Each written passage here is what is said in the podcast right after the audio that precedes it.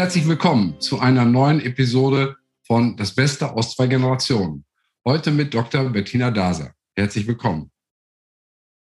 Schön, dass ich heute dabei sein darf. Ja, Sie sind Spezialistin für Nachfolgen in Familienunternehmen und äh, sind damit im gleichen Kontext unterwegs, wie ich das auch bin. Ich freue mich heute mit Ihnen eine Spezialistin hier am Mikrofon zu haben, die sich äh, ja auch dafür einsetzt, dass Familien gute Nachfolgen, Unternehmensnachfolgen und gelungene Generationswechsel hinkriegen. Und vielleicht ähm, nehmen Sie die Gelegenheit wahr, sich einmal kurz vorzustellen, ein bisschen was über Ihre Arbeit und auch über die Hintergründe zu schildern.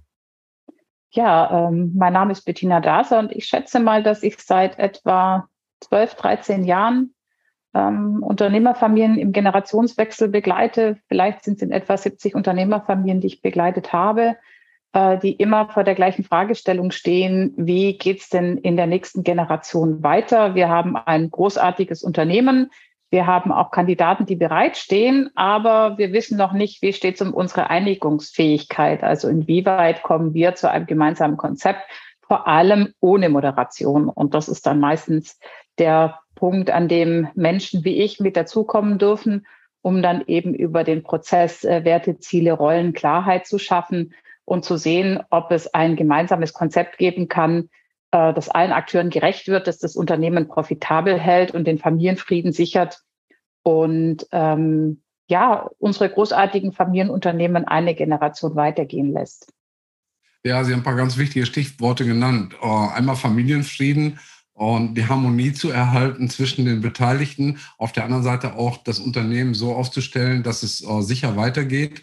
Was sind so die wichtigsten Aspekte, die Ihnen bei der Arbeit da begegnen oder die größten Hürden für die Familien? Also zum einen ist tatsächlich das Stichwort Harmonie eines meiner Hürden.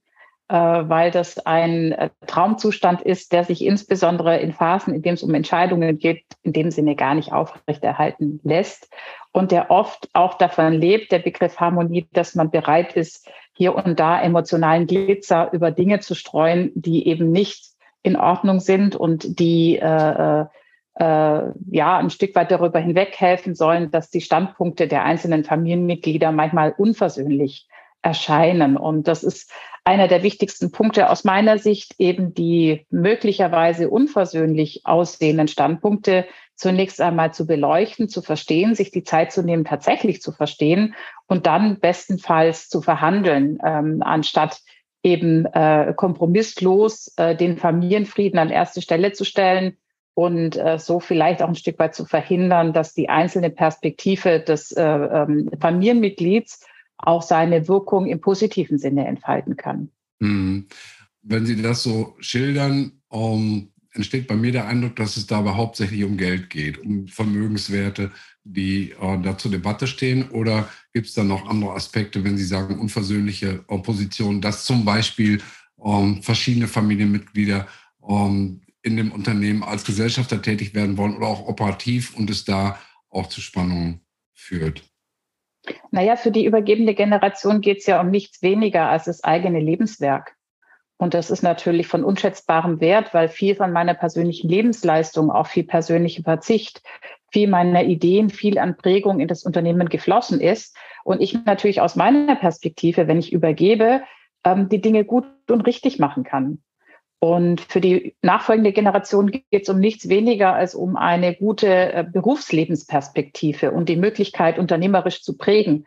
Und naturgemäß ähm, schauen verschiedene Generationen unterschiedlich auf das Gleiche. Was ist denn mhm. gut für ein Unternehmen? Sind es zum Beispiel stark ausgeprägte Hierarchien, die dem Unternehmen eine hohe Effizienz äh, schenken? Könnte ich jetzt aus Übergebersicht sagen. Jetzt komme ich aus Übernehmersicht und sage, das ist nicht zeitgemäß. Ähm, zum einen wollen äh, Mitarbeitende so nicht mehr arbeiten. Ich setze viel mehr auf Eigenverantwortlichkeit und zum anderen sagt uns der Fachkräftemangel, äh, dass wir vielleicht auch noch mal ein Stück weit umdenken müssen. Wie werden wir denn auch unabhängiger von einzelnen Personen, weil wir sie nicht ohne weiteres nachbesetzen können? Und dieses Aufeinanderprallen verschiedener Vorstellungen vom unternehmerischen Handeln, das ist meistens der Punkt, an dem ich reinkomme. Es geht auch um Geld, aber es geht nicht so sehr um Geld, wie man denken möchte. Es geht mir um Vorstellungen davon, was für das Unternehmen das Richtige ist, wie das Unternehmen erfolgreich gehalten werden kann. und inwieweit es ähm, Prägemöglichkeiten für die nächste Generation gibt und inwieweit, und das finde ich einen wichtigen Punkt in den letzten Jahren, vielleicht auch die Dinge sich so schnell verändern, dass die Zukunftsfähigkeit über fünf Jahre rauszudenken für die übergebende Generation oft auch ganz schwierig ist. Ja, das bedeutet, dass auch die übergebene Generation dann an den Punkt kommen muss zu sagen, okay, das ist jetzt ein Zeitraum der Übergabe, aber am Ende wird die Nachfolgerin oder der Nachfolger auch dann eigene Entscheidungen treffen dürfen müssen. Und das heißt, sich so weit zurückzunehmen, dass man dann sagt, okay, oh, vielleicht würde ich es anders machen, aber es ist jetzt nicht mehr meine Sache. Genau, also ein, ein gesellschaftlicher Geschäftsführer erzählte vor kurzem, dass er gerade die Einführung eines neuen ERP-Systems plant und sich sicher ist, die Personen, die nachher mit dem ausgereiften System arbeiten werden, sind ja gar nicht er. Also es dauert jetzt noch mindestens fünf Jahre, bis so ein Ding eingeführt ist, bis es auch wirklich funktioniert. Und dann trifft er, wenn er das alleine auswählt, die Entscheidung für die nachfolgende Generation. Und das macht gar keinen Sinn, das ohne deren Beteiligung zu machen. Und so kommt man immer wieder an Punkte, ähm, an denen es eben darum geht, trägt im Wesentlichen die deutlich kürzere Perspektive einer, eines Übergebers, einer Übergeberin oder bekommt die deutlich längere Perspektive des Nachfolgers Vorrang, der ja allein aus seiner Lebensphase heraus viel mehr Berufsjahre vor sich hat und äh, ähm, äh, aber natürlich noch nicht beweisen konnte, mit seinen Ideen auch erfolgreich sein zu können. Weil die nötige Erfahrung fehlt und auch bislang die Entscheidungsmöglichkeiten gar nicht äh, für die jüngere Generation da waren, zu beweisen, dass sie es können. Und das heißt natürlich auch für die übergebende Generation, sich auf ein Risiko einzulassen, denn oft ist noch ein großer Teil des Vermögens im Unternehmen gebunden. Also der eigene Wohlstand ist auch abhängig vom Erfolg des Unternehmens. Und es ist natürlich schon schwierig, dann die nachfolgende Generation Dinge tun zu lassen, von denen man nicht beurteilen kann. Sind die erfolgreich künftig? Oder muss ich mir ernsthaft Sorgen machen und es trägt alles nicht? Und das ist natürlich schon eine schwierige Aufgabe, wenn es um das Lebenswerk geht, aber auch um den eigenen Wohlstand, dann entspannt äh, sich zurückzulehnen und zu sagen, ach ja, sollen die Nachfolger, die Nachfolgerin doch tun und lassen, was sie für richtig halten. Ähm, ich trage alles mit. Das ist natürlich umso leichter, je größer das Polster finanzieller Natur ist und je eher auch Themen da sind, mit denen ich mich befassen möchte, wenn ich nicht mehr für mein Unternehmen tätig bin. Ja, das heißt, die äh, persönliche Perspektive, neue Aufgaben zu finden, andere Betätigungsbereiche ist schon auch ein wichtiger Punkt als Voraussetzung dafür, diesen Schritt rückwärts zu machen und jemand anders äh, zumindest an die Seite zu lassen oder sogar äh, nach vorne gehen zu lassen. Ja, also es ist so ein Stichwort emotionale Altersvorsorge. Ähm, was wird mich genauso erfüllen? Was wird mir genauso Erfolgserlebnisse zurückgeben wie mein Handeln im Unternehmen. Da kenne ich mich aus, alles ist vertraut, die Menschen setzen auf mich. Was wird mich in eine ähnliche Situation versetzen? Was wird mich ähnlich glücklich machen? Und solange ich darauf keine Antwort habe, geht es nicht nur um, um, um finanzielle Fragen der Fortführung, sondern geht es auch um die Frage vom Lebensentwurf ähm, für die Zeit danach, ohne den loslassen sicher eine schwierige Aufgabe ist. Ja, zu den Finanzen würde ich gleich nochmal kommen. Aber vielleicht äh, vorher die Frage, wie äh, stark hilft dann bei der übergebenen Generation auch das eigene Gedächtnis? Denn wenn sie nicht selber gegründet haben, sondern übernommen, waren sie ja 25, 30, 35 Jahre vorher in der gleichen Situation, dass es einen Vorgänger gab, meistens der Vater auch traditionell, der das Unternehmen auch schon übernommen hat oder auch entwickelt hat und ähm, die heutigen Inhaber als junge ähm, engagierte Unternehmer natürlich auch Dinge bewegen wollten und quasi mit angezogener Handbremse äh, Auto fahren mussten. Ähm, wie erleben Sie das, wenn äh, die Unternehmer zurückgucken auf ihre eigene Startphase? Bewegt sich dadurch was? Entsteht dadurch auch, ich sag mal, das Vertrauen, etwas mehr Vertrauen in die jüngere Generation, dass sie das schon richtig machen? Ich glaube, dass Unternehmer in ihrer Grundprägung bleiben. Also ich habe Unternehmer, die berichten, wie sie jahrelang dem, neben dem Übergeber nebenher liefen und Dinge mitgemacht haben, quasi in so einer Wasserträgerfunktion und Stück für Stück in Aufgaben reingewachsen sind und bestimmt Jahre nach der abgeschlossenen Nachfolge wirklich selbst geprägt haben. Und die erzählen oft, ähm, dass sie ihren Kindern den Weg leichter machen wollen, schneller die Tür öffnen wollen, schneller auch über, über Erfolgsfaktoren verhandeln wollen, als sie selbst erlebt haben bei ihrem eigenen Übergabeprozess.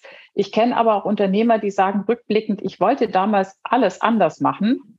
Und nein, einem Nachfolger gestehe ich das nicht zu. Denn ich möchte die Fäden in der Hand halten. Und wenn jetzt einer kommt und alles anders macht, dann halte ich die Fäden nicht mehr in der Hand. Und das ist letztlich, finde ich, auch ein bisschen Lebensphasenprägung, so wie Sie das sagen, aber auch ein Stück weit die Neigung, die man grundsätzlich hat, ob man sich eher ähm, ja auch an dem orientiert, was für andere richtig und wichtig ist, oder ob man eben eine starke Persönlichkeit ist, die vor allem eben vom eigenen Standpunkt aus denkt und handelt.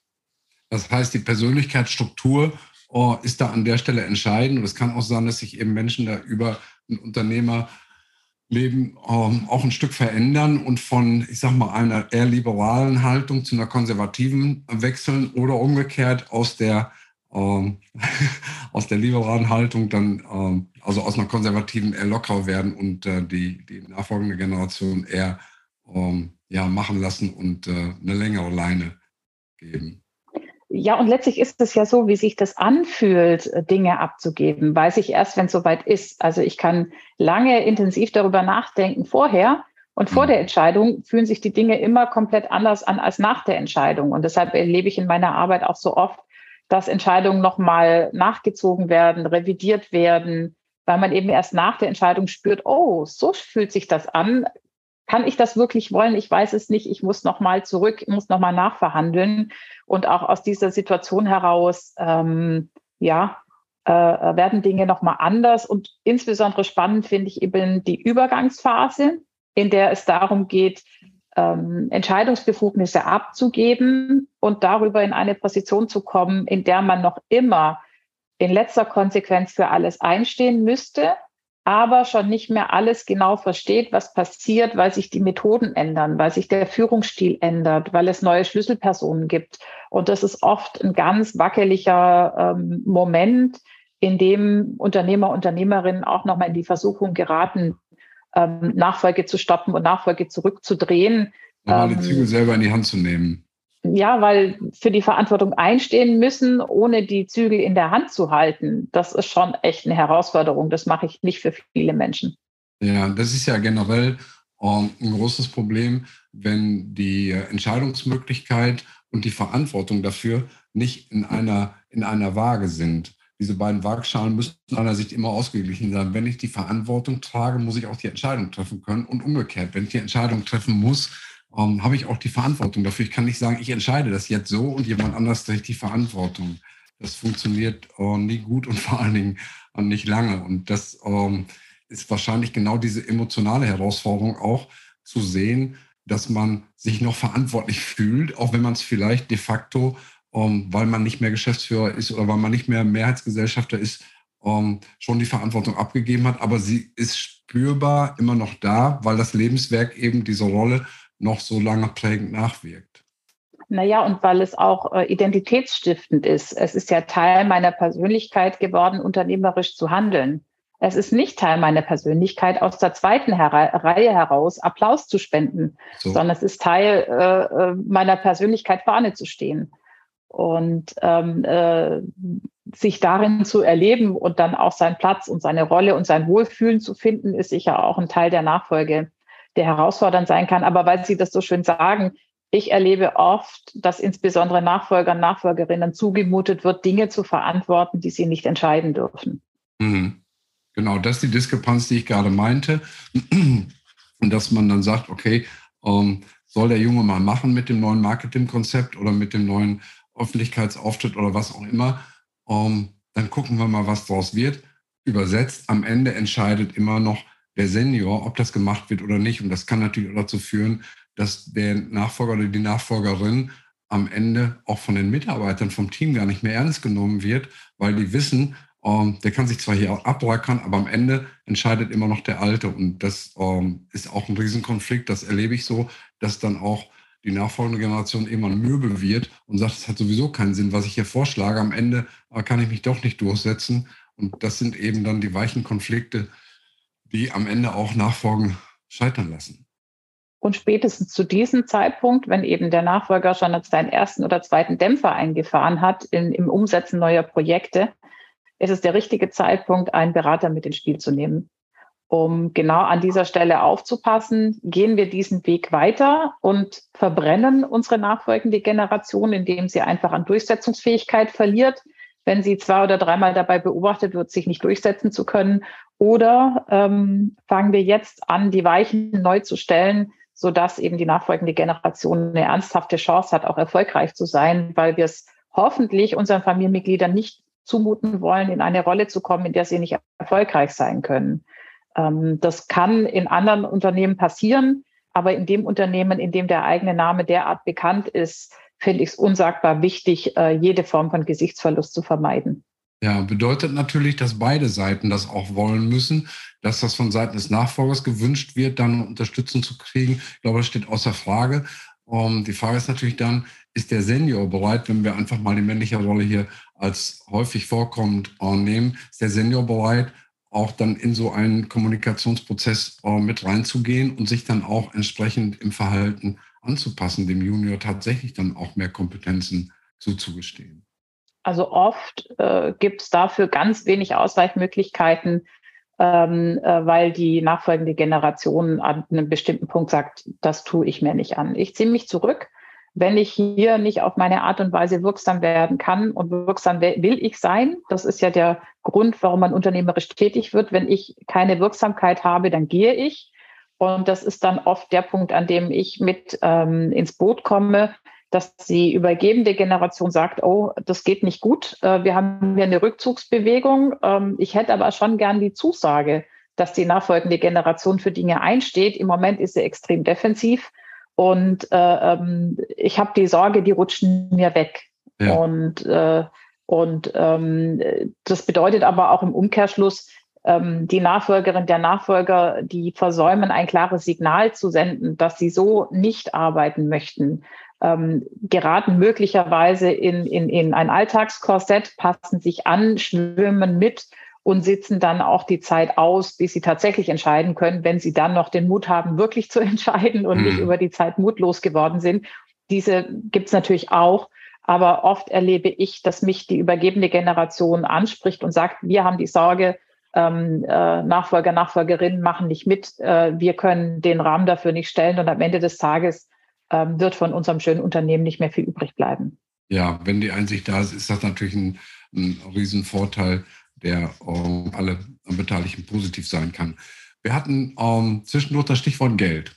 Da gibt es einen Aspekt, der mich interessieren würde, und nämlich die der Geschwister, wenn mehrere äh, Kinder in der Unternehmerfamilie sind, die das Unternehmen nicht übernehmen. Da gibt es ja häufig auch dann ganz äh, kuriose Vorstellungen, was die, äh, ich sag mal, finanziellen Mittel oder auch den finanziellen Ausgleich äh, betrifft für die Kinder, die nicht das Unternehmen äh, übernehmen. Äh, was erleben Sie da in der, in der Praxis? Wie wird damit umgegangen? Wie wird das gelöst? Also üblicherweise gibt es eine große Bereitschaft in Unternehmerfamilien, das unternehmerische Risiko einzupreisen. Also anzuerkennen, dass die Person, die ein Unternehmen übernimmt, möglicherweise erfolgreich ist, möglicherweise aber auch nicht. Sprich, diejenigen, die anderweitig abgefunden werden, das sicherere Vermögen haben.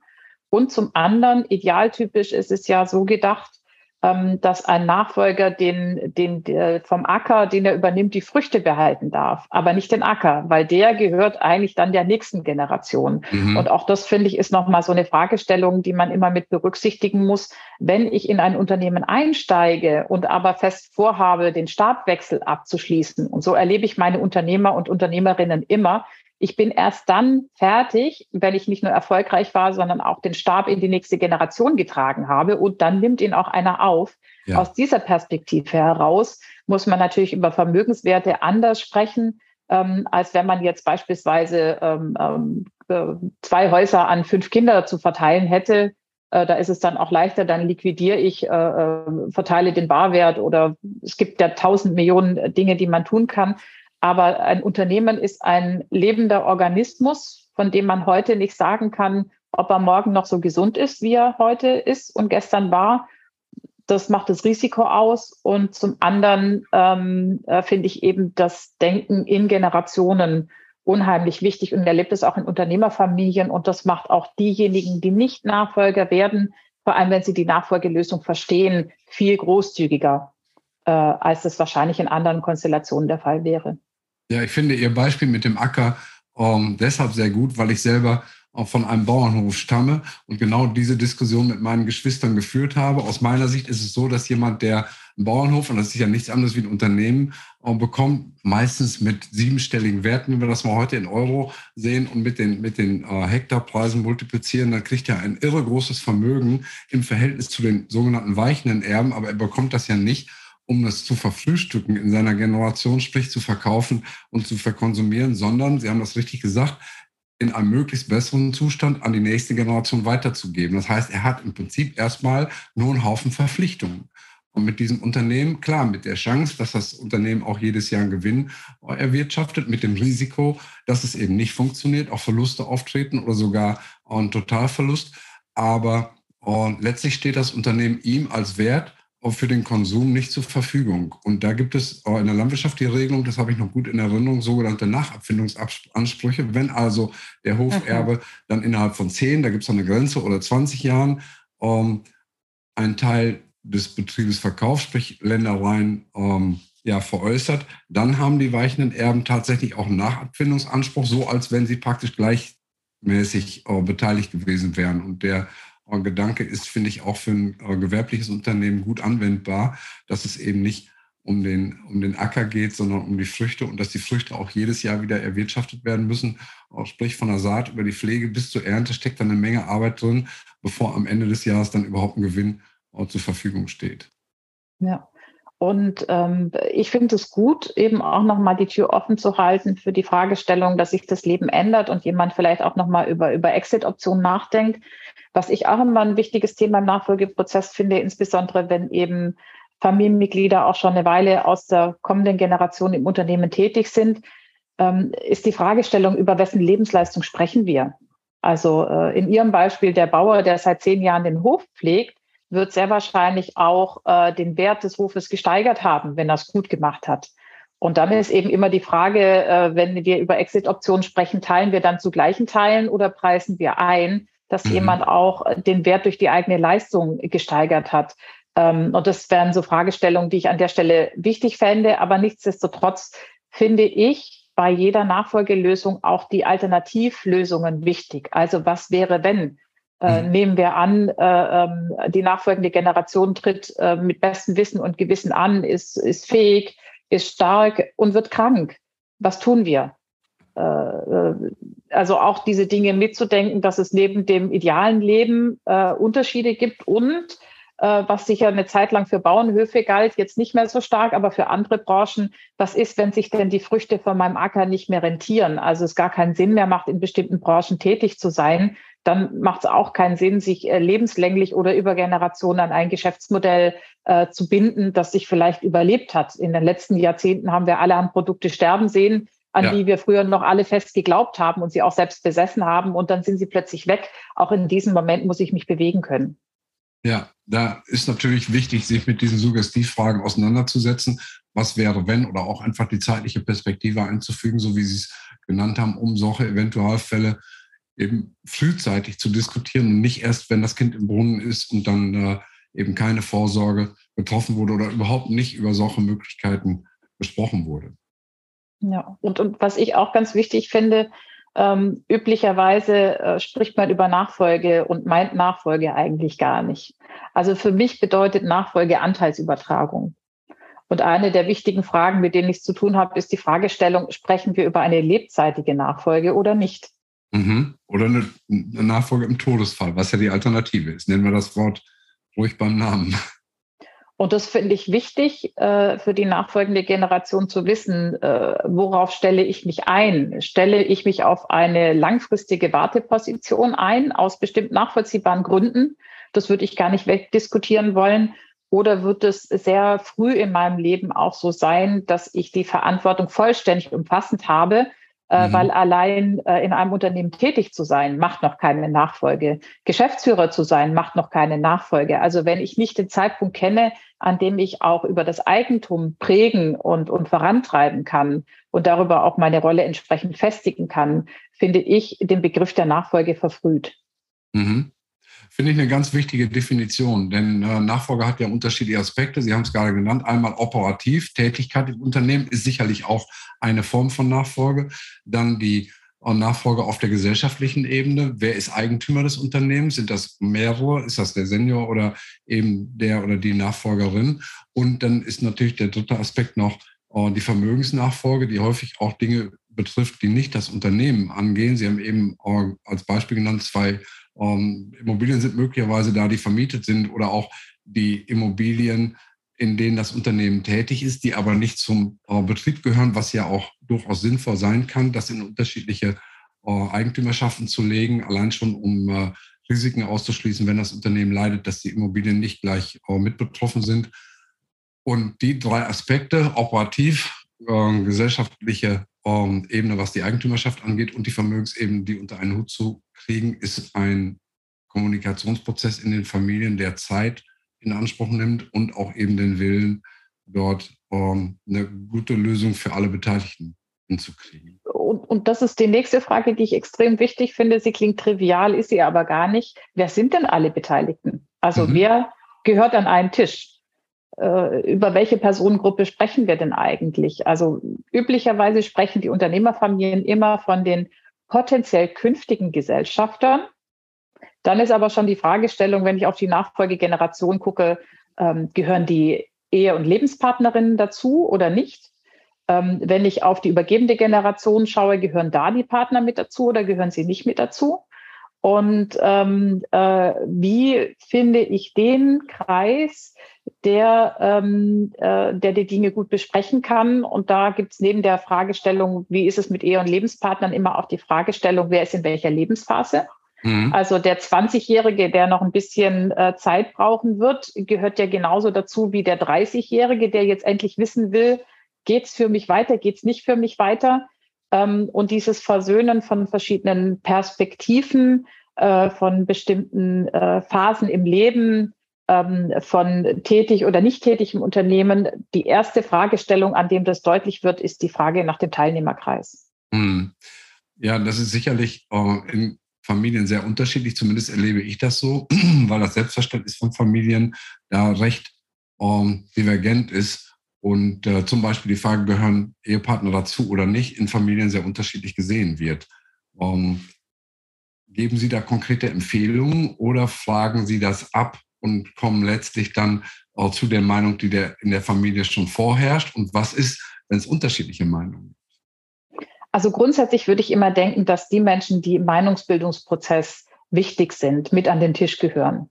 Und oft genug sind es Ehepartner und Ehepartnerinnen, die ähm, vielleicht zu Hause erzählt vom Tag fragen, und warum hast du dich mal wieder weichklopfen lassen? Da hättest dich aber durchsetzen müssen und äh, einfach nicht verstehen, warum Dinge sind, wie sie sind und warum bestimmte Entscheidungen auf eine gewisse Art und Weise getroffen werden.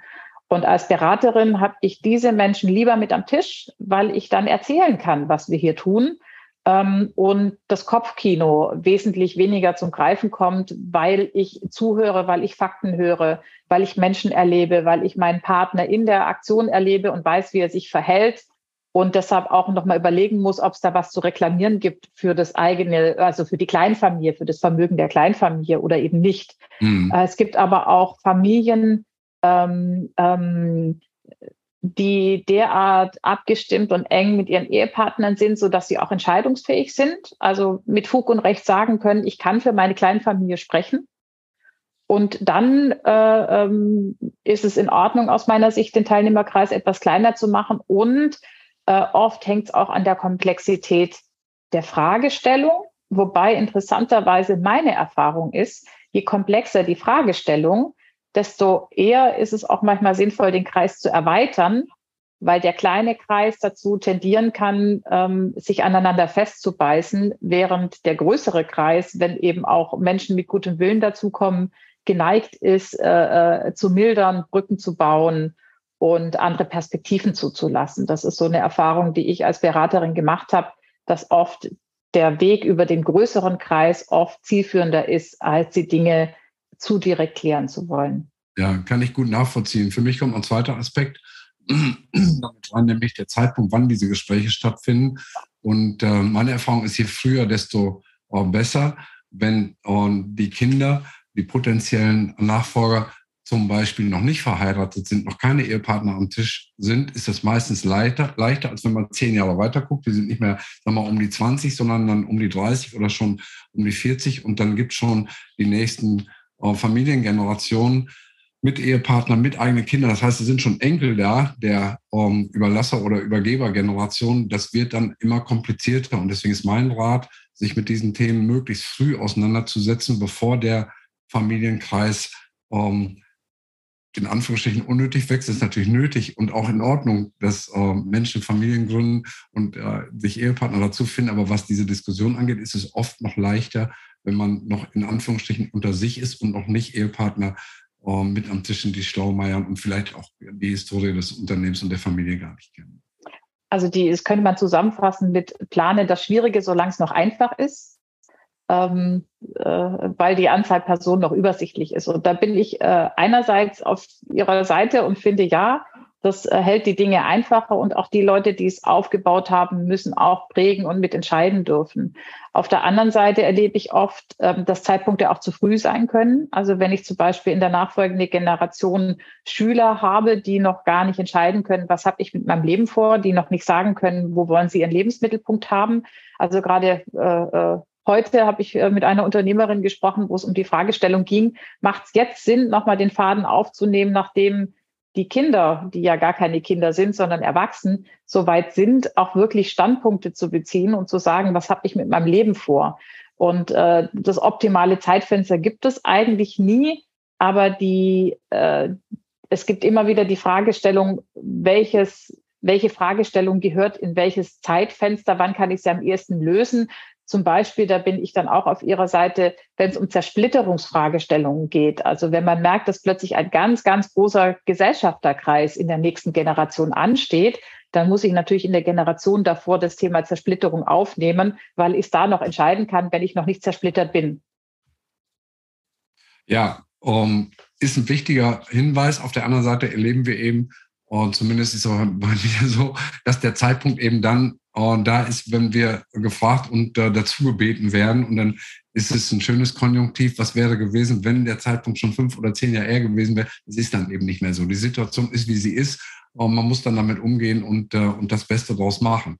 Und trotzdem war das gerade schon, ähm, ich sag mal, eine Tippform, wie Sie ähm, hier mitgegeben haben. Gibt es noch weitere Punkte, wo Sie sagen, das würde ich gerne den Zuhörern und Zuschauern äh, dieser Episode noch mit auf den Weg geben? Ähm, was ich wichtig finde, ist, dass ähm, die übergebende Generation oft davon ausgeht oder für sich das Ziel setzt, ein aufgeräumtes Unternehmen zu übergeben. Also noch Investitionsvorhaben durchzuziehen, noch Veränderungen durchzuziehen, vielleicht noch mal Leute mit an Bord zu holen, die mehr für Stabilität noch stehen. Und äh, da wäre mein Hinweis zu überlegen, ob man nicht da mit der nächsten Generation auch Handlungsmöglichkeiten nimmt äh, Dinge, die zu sehr in sich geschlossen sind, geben ganz wenig Raum für Prägemöglichkeiten. Und wenn ich gerne Unternehmer in der nachfolgenden Generation hätte, brauchen die auch Spielräume, um wirksam zu sein. Also nicht zu geschlossen denken, nicht zu perfekt Dinge übergeben wollen, ähm, sondern auch den Reiz äh, des Gestaltbaren sehen, wenn man mit seinem Lebenswerk noch nicht zufrieden ist. Danke für den Tipp.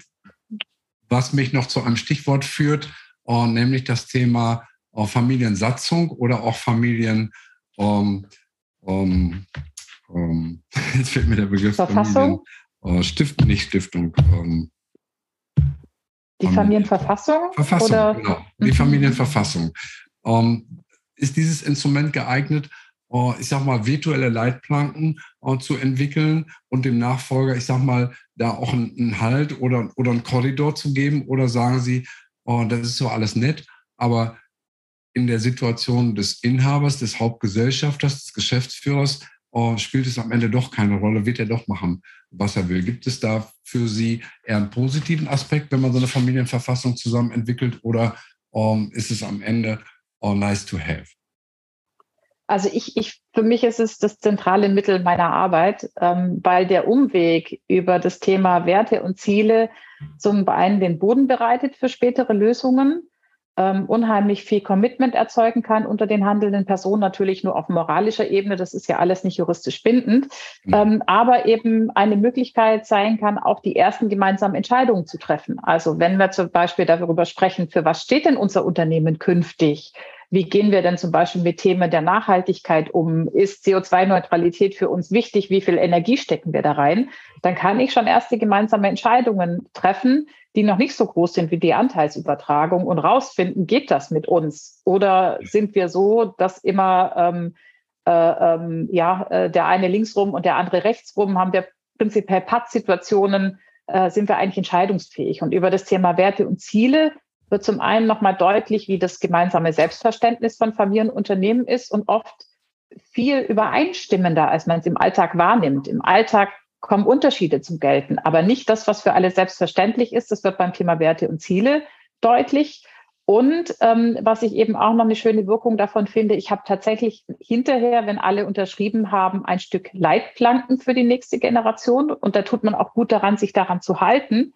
Ähm, und ähm, ich habe in dieser Phase ein gemeinsames Konzept entwickeln können. Und das finde ich ist eigentlich das Wichtigste, was ich Unternehmern auf den Weg geben kann, nicht für die folgende Generation denken zu wollen. Denn jede Generation, jede, jeder Akteur ist ein anderer und ich habe die Lösung für meine Kinder nicht, nicht für meine Nichten und Neffen, für niemanden. Mhm. Und mich darauf einzulassen, Nachfolge als Prozess zu nehmen, also nicht als Punktbetrachtung, zu dem es Anteile und Positionen zu vergeben gibt, sondern als Prozess, in dem sich Dinge entwickeln dürfen, in dem Familienmitglieder aufeinander zugehen, in dem sich Hierarchien ausbilden dürfen, äh, in dem Stabilität entsteht und man Nachfolger auch als Erwachsen erleben darf.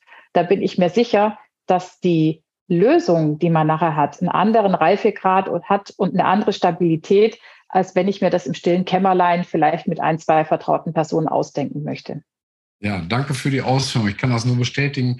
Allein der Kommunikationsprozess, der für die Erstellung einer Familienverfassung erforderlich ist, führt zu ganz viel Klarheit, zu ganz viel Verständnis der anderen Position und auch letztlich im Idealfall um, ähm, zu gemeinsamen Positionen, die, wenn sie verschriftlicht sind, dann eben, Sie haben es gesagt, auch dann moralischen sehr bindenden Charakter haben und vor allen Dingen eben durch die Klarheit, die da entsteht, auch zu Entscheidungsfähigkeiten führt, die sonst so einfach äh, gar nicht äh, entstehen würden. Und äh, danke nochmal, wir hatten es gar nicht auf dem Zettel im, im Vorfeld, aber es hat, äh, ja, macht wirklich Sinn, und dieses Thema Familienverfassung oder Familiensatzung zu überlegen, ob das nicht ein geeignetes Instrument ist, im Zuge eines Generationswechsels sich die Zeit dafür zu nehmen, das zu erstellen. Ich sage ganz und herzlichen Dank mit Blick auf die Uhr. Entschuldigung, wollte Sie nicht unterbrechen. Und sich auf den Zaubermoment zu freuen. Das finde ich ganz wichtig. In dem Moment, in dem eine Familienverfassung im guten Sinne gemeinsam erarbeitet und unterschrieben ist, tragen alle Beteiligten mit. Und ich darf als Übergeber, als Übergeberin darauf hoffen, mir nichts vorwerfen lassen zu müssen in der Zeit danach, sondern umgekehrt darauf zu hoffen, dass alle, egal ob im Unternehmen oder nicht, an der Lösung Freude haben werden. Und das ist ein Moment der ganz großen Erleichterung. Äh, und, und dieses Bild finde ich schön für Unternehmer und Unternehmerinnen, um sich auf so einen Prozess zu freuen, weil am Ende des Prozesses ganz viel Entspannung und, und, und äh, ähm, Erleichterung steht. Ich sehe gerade, wo Sie das beschreiben, nur strahlende Gesichter. Und das ist wirklich ein tolles äh, Schlusswort. Oh, ganz herzlichen Dank. Ich hätte Sie fast unterbrochen. Das wäre schade gewesen, wenn das unter den Tisch gefallen wäre. Oh, Frau Dr. Daser, Dankeschön oh, für die Zeit, für den tollen Beitrag und äh, für alle Zuschauer und Zuhörer. Ähm, wenn es Ihnen gefallen hat, oh, freuen wir uns natürlich über eine Bewertung oder auch einfach über das ähm, Forwarden des Weitersendens des Links dieser ähm, Episode. Und ich sage nochmal herzlichen Dank an Sie und bis bald. Tschüss. Herzlichen Dank und bis bald.